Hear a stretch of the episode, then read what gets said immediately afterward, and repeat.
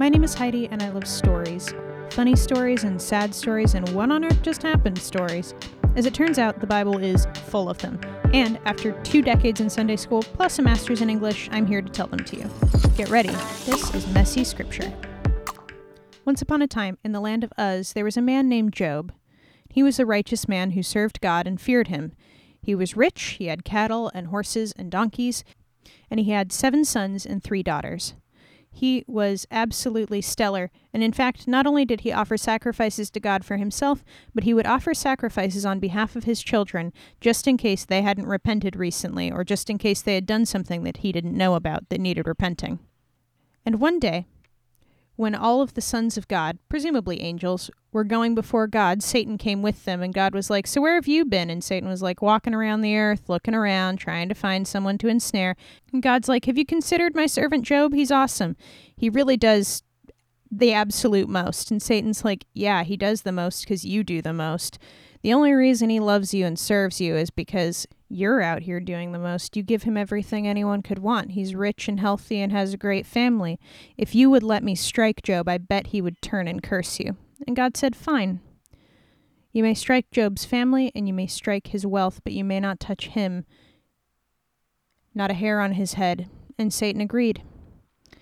And so a servant one day came running up to Job and said, Job, raiders attacked, and all the horses and the oxen have been killed, and all your servants that were there. I alone have escaped to tell you. And as the guy was finishing telling Job that he'd lost all his horses and oxen, Another servant came up and said, There was fire from heaven, and all the sheep have burned up, and I'm the only person who escaped to tell you. And another came running up and said, Job, Job, it's terrible. All of the camels have been killed by raiders. I'm the only one who escaped to tell you. And as these three men were talking and telling Job about all that he'd lost. Another came up and said, Job, all of your children were at a party at the oldest one's house, and the house was blown down in a windstorm. Everyone inside was killed. I'm the only one who escaped to tell you. And so Job fell down in immense grief, tore his clothes, shaved his head. But he said, The Lord gives and the Lord takes. Blessed be God, and blessed be his name and he did not curse God. And so God pointed this out to Satan and was like, Did you notice how Job didn't curse me? And Satan's like, Yeah, it's because he's still healthy. I bet if you let me strike his health, he wouldn't he wouldn't like you. I mean, it's one thing to be sad, it's another thing to be miserable. And God's like, Okay, you can take his health, but you can't kill him. So Satan went out and he struck Job with sores that went from the top of his head to the bottom of his feet sores that were so painful and oozing and difficult that he had to sit on a pile of ash because it was the only thing that he could get comfort in. He was devastated and in deep pain because, as Satan pointed out, people will lose lots of things in their life, but their health, that's hard to give up. And at that point, Job's wife was over it. She's like, You think that God still cares about you? You think that you're going to get justice from God? I'm out. Goodbye. So Job is sitting in a pile of ashes, scraping himself with a piece of pottery, trying to get these sores to go away. And three of his friends hear about this, and they go to see him Eliphaz, Bildad, and Zophar. And they go to confront him, but when they see Job and how miserable he is, they sit down with him in the ashes. And for a week, a week, in silence, the four of them sit, grieving Job's lot in life. This is where the book of Job takes a poetic turn, and so while I'm going to do my best to summarize what happens here, please know that the poetry is actually worth reading, and there's not many ways to summarize poetry, but I'll do my best for you. Job curses the day he was born without cursing God, but basically is like, it would have been better for me if I'd never been born, but now that I'm born, why am I still alive? I wish I'd been stillborn, or I wish I'd died right after birth. And Eliphaz points out to Job that, well, innocent people do well. Innocent people don't have things like this to happen to him. You must have done something. Come on, think about it. There's there's got to be some unrepentant something. What what's going on? I mean, after all, innocent people do well in this life. And Job counters with like, "No. I'm in the right here. I'm allowed to complain. I'm allowed to say that this sucks. I'm allowed to say that I don't deserve this because I don't, and it does suck. There, there's no hope for me. There's no point for me. I, I've lost my family, my health, my my wealth, everything is gone. What do you want me to do? And Bildad's like, I want you to repent. I bet you've done something to insult God, and that's why this is happening to you. God is punishing you. You deserve this. And Job's like, You think I deserve the. What? How would. Why? How do I deserve this? There's no one to defend me before God, and even if there was, I don't need defending. I didn't do anything. Didn't deserve this. And if God had any mercy on me, he would strike me down dead right now. I don't understand why I'm still alive. This is where Zophar pipes up and is like, Yeah, but it could be worse. And Job is like, How? Pray tell. God has done this to me. What could be worse than God cursing me? Which is an interesting change of tone. And Job insists that even though God has let this happen, that God has even done this, he's going to trust in God because only God can be just. So, whatever's going on, his only hope is in God. Death will come, if nothing else. But until it does, Job will suffer and pray for justice. And Eliphaz is like, You don't even fear God. This whole situation definitely happened because you've got some pride issues, honey. And Job is like, You guys suck. You guys are terrible at this. I don't like talking to you. What do you want me to do? Not hope in God? What do you want me to do? Not trust in God? What am I supposed to do? And Bildad's like, Well, God only punishes wicked people. We all know this. Only bad people have bad things happen to them. And Job's like, Well, then it's a good thing my Redeemer lives. It's a good thing that God will save me from this. Hopefully, probably. You guys are not great at comforting, and I am all alone in this world, but God is still out there, and maybe God will show up and save me, but this is awful. And Zophar's like, again, the wicked suffer. The wicked suffer problems. So I'm not quite sure what to say here. I don't know what to add. And Job's like, You think only the wicked suffer? Have you ever seen Wall Street? Have you ever seen business? Wicked people get great things all the time. Wicked people prosper, and nobody really knows why.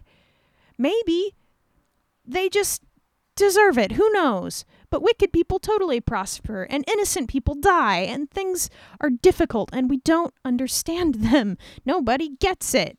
And if you think that only wicked people suffer, and if you think that the wicked are always brought down, you're wrong. Wicked people get away with everything. And I don't know why this is happening to me. And Eliphaz continues the argument that Job is the worst, and Job asks if God is going to show up and maybe do something about this. Like, where is God in this whole situation? As a response to Job is wicked, Job is like, Where's my defender? If my Redeemer lives, where is he? And now Bildad takes a different approach. He argues with Job that nobody's righteous. So, like, of course, Job deserves this because everyone is wicked. And Job is like, God is bigger than that. Like, I don't, I'm not convinced. That argument doesn't sit well with me. I, I, I'm not certain that you get it. And I am going to hold fast to my integrity. I'm not going to curse God. I'm not going to curse his sovereignty. I'm not going to question whether he's good, but I am going to question why this is happening. I don't get it. I want wisdom, and you guys are not necessarily helping. But I have done right, and I'm going to hold that. I'm going to hold to the fact that I didn't deserve this. I'm going to hold to the fact that I have been righteous my whole life. I'm going to hold to the fact that this whole thing seems arbitrary and messed up, and I want an answer for how it happened and why. And now, sometime during this long debate between these three friends of Job's, if you've ever heard the phrase Job comforters or Job's comforters, you, you understand now why that's an insult. But a fourth friend came along, Elihu, and he's listening and he's getting mad because Job's friends are blaming Job, and Job is just defending himself, and nobody's really taking into account who God is. These guys don't have an answer for Job's suffering, but Job also doesn't have an answer for Job's suffering, and Job continues to put his righteousness on himself. He continues to say, I've done nothing wrong. And so Elihu pipes up. And he starts off by saying, Okay, first off, you three suck. You guys are just the worst. You're terrible at comforting. I am quite a bit younger, and so I wanted to just sit here on my hands. But now that I see that you guys don't know what you're talking about, I'm going to contribute to this conversation. Job, how can you say you're righteous within the earshot of God? How can you insist that God won't answer? How can you think that God hasn't answered? How can you ask God for an answer? Like, these are. This is above your pay grade. Your own existence is beyond your own understanding. What are you doing? God is just, and you don't get to decide what justice looks like because that's not how life works. You may be a good man, but God decides what happens to us, good or bad. If you had sinned, how do you think that actually hurt God? Do you think you can do damage to the Almighty? And if you haven't sinned and this terrible thing has happened, how can you think that God is unjust? what kind of questions are you even trying to answer? God is bigger than us, and God is bigger than these questions. I don't think we're even on the right track here. And as Elihu speaks so highly of God, as he insists that God is beyond not only what Job can understand, but that God's goodness and greatness is beyond what Job can understand, that God is both perfect and almighty. God himself shows up in a storm. You can almost imagine it ashes whirling as this tornado sweeps down and the voice of God comes out. Why are you guys talking? What do you think you're accomplishing here? Were you there when I built the universe and the stars sang with joy? Were you there when I laid the foundations? I mean, you are asking all these big questions, but I should be asking you, right? Because you made the universe, right? Are you able to hold the Leviathan? Are you able to hold the behemoth? Can you just, you know, I'm just going to pick up this dinosaur. It's fine. You know how dangerous those things can be. And to me, they're fun little cute pets. You're afraid of the storms. I am in the storm. I am far beyond what you can imagine me to be. Do you know when goats give birth? Do you know what makes donkeys move? Do you know what makes the wind go? Do you know the size of the sun, its shape, its place, and how it got there? Maybe perhaps you are asking the wrong questions of the wrong person. Why do you ask me questions that you can't even hear the answers to? And Job promises to remain silent while God answers. And God continues to tell Job what Job doesn't understand. He reminds Job who he is, what he's done, and that he is actually seated in the most highest place. So maybe Job doesn't need to ask these questions the way he's asking them. And Job repents. He admits that he was asking God to explain himself, as though the almighty creator of the universe needs to explain himself to a man, as though God is answerable to his creation. And the answer that Job gets that God is God and Job is not, that Job has underestimated what being God actually means, that answer is satisfactory to Job. For a lot of people who've read this book, including myself, that answer feels less than satisfactory sometimes, or a lot of the time. But God blesses Job and restores his health restores his wealth, his wife returns to him, and he has more children. Many more children. Sons and daughters both. And his daughters were stunningly beautiful, and they too received an inheritance from their father. And Job lived out the rest of his natural life after seeing four generations of his children. And he died, an old man full of days and happy. It's almost impossible to read this book and not ask questions of it. And I would encourage you if you feel like this episode has been unsatisfactory, like there's got to be some plot twist, there's got to be something else, to pick up the book of Job and, and read through it because a lot of what this episode went over is in fact poetry and like I said there's no way to capture that. But I think the key to the book of Job is that the answer is not what God says, it's that God is speaking. There is something in the voice of God, the voice that spoke heaven and earth into existence, the word that was there in the beginning. Something in that voice told Job that everything was going to be all right. Not that everything would be okay or comfortable, but that all rightness would be established.